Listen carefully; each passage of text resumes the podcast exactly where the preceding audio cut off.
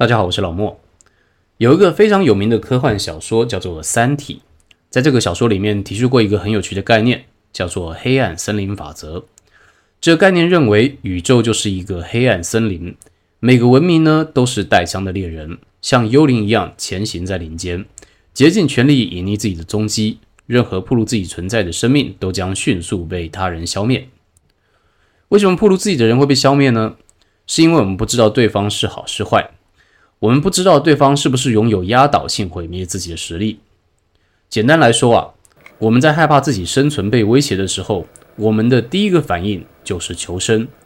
不管对方是好是坏，对方只要做了任何一个不对劲的事情，就会把对方给干掉。这也让我想到了《三国演义》里面曹操的一段故事。曹操在刺杀董卓失败之后，开始逃到他好朋友吕伯奢的家。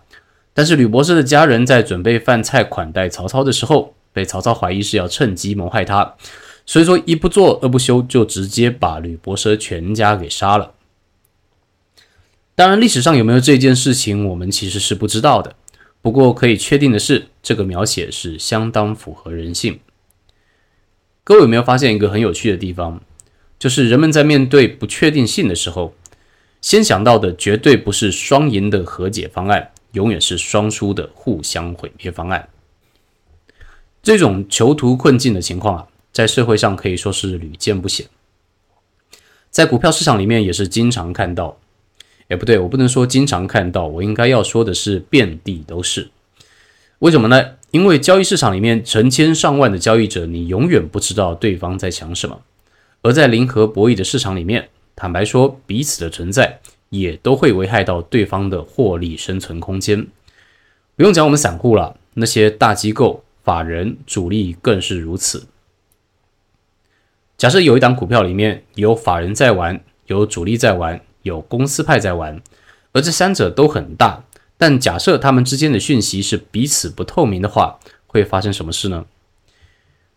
在风和日丽的多头市场可能还好，但是在风雨交加的崩跌阶段呢？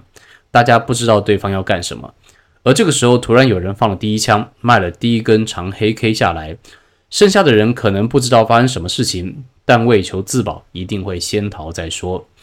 手脚不够快的人，或是说散户，就很容易成为中间战火之下的牺牲品。我想这种 case 在最近几个月的盘里面是非常常见的，在国际股市利空频传的情况下，动不动就是直接开低带量往下杀。经常出现的是多杀多的逃命卖压，我们遇到这种情况应该怎么办嘞？如果之后你发现是假跌破，那抱住的投资人肯定会觉得自己眼光独到，果然不应该被小风小浪吓到。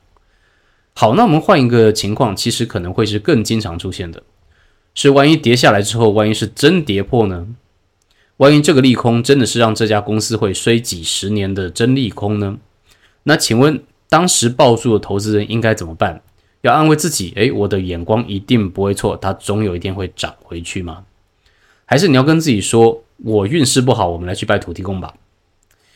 朋友们，看嘛，我们专业一点，我们不要学那些股市里面的神棍大师们。我们面对市场要有积极敬畏的心态。如果你关注我 FB 专业的朋友，你就会知道，我的首页写着“用科学与纪律做市场的朋友”这两句话呢，就是我对这个市场的信仰。当市场恐慌发生的时候，所有人都会跟你讲说要冷静判断。不过呢，在现实当中这是办不到的，因为股价已经先崩下来了。此时大多的人可能都不知道发生什么事情，这个时候你是无法判断的。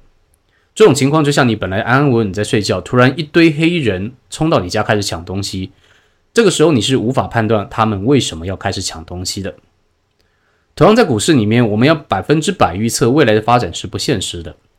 我们能做的是，面对不可控的未来的时候，最佳化你的计划。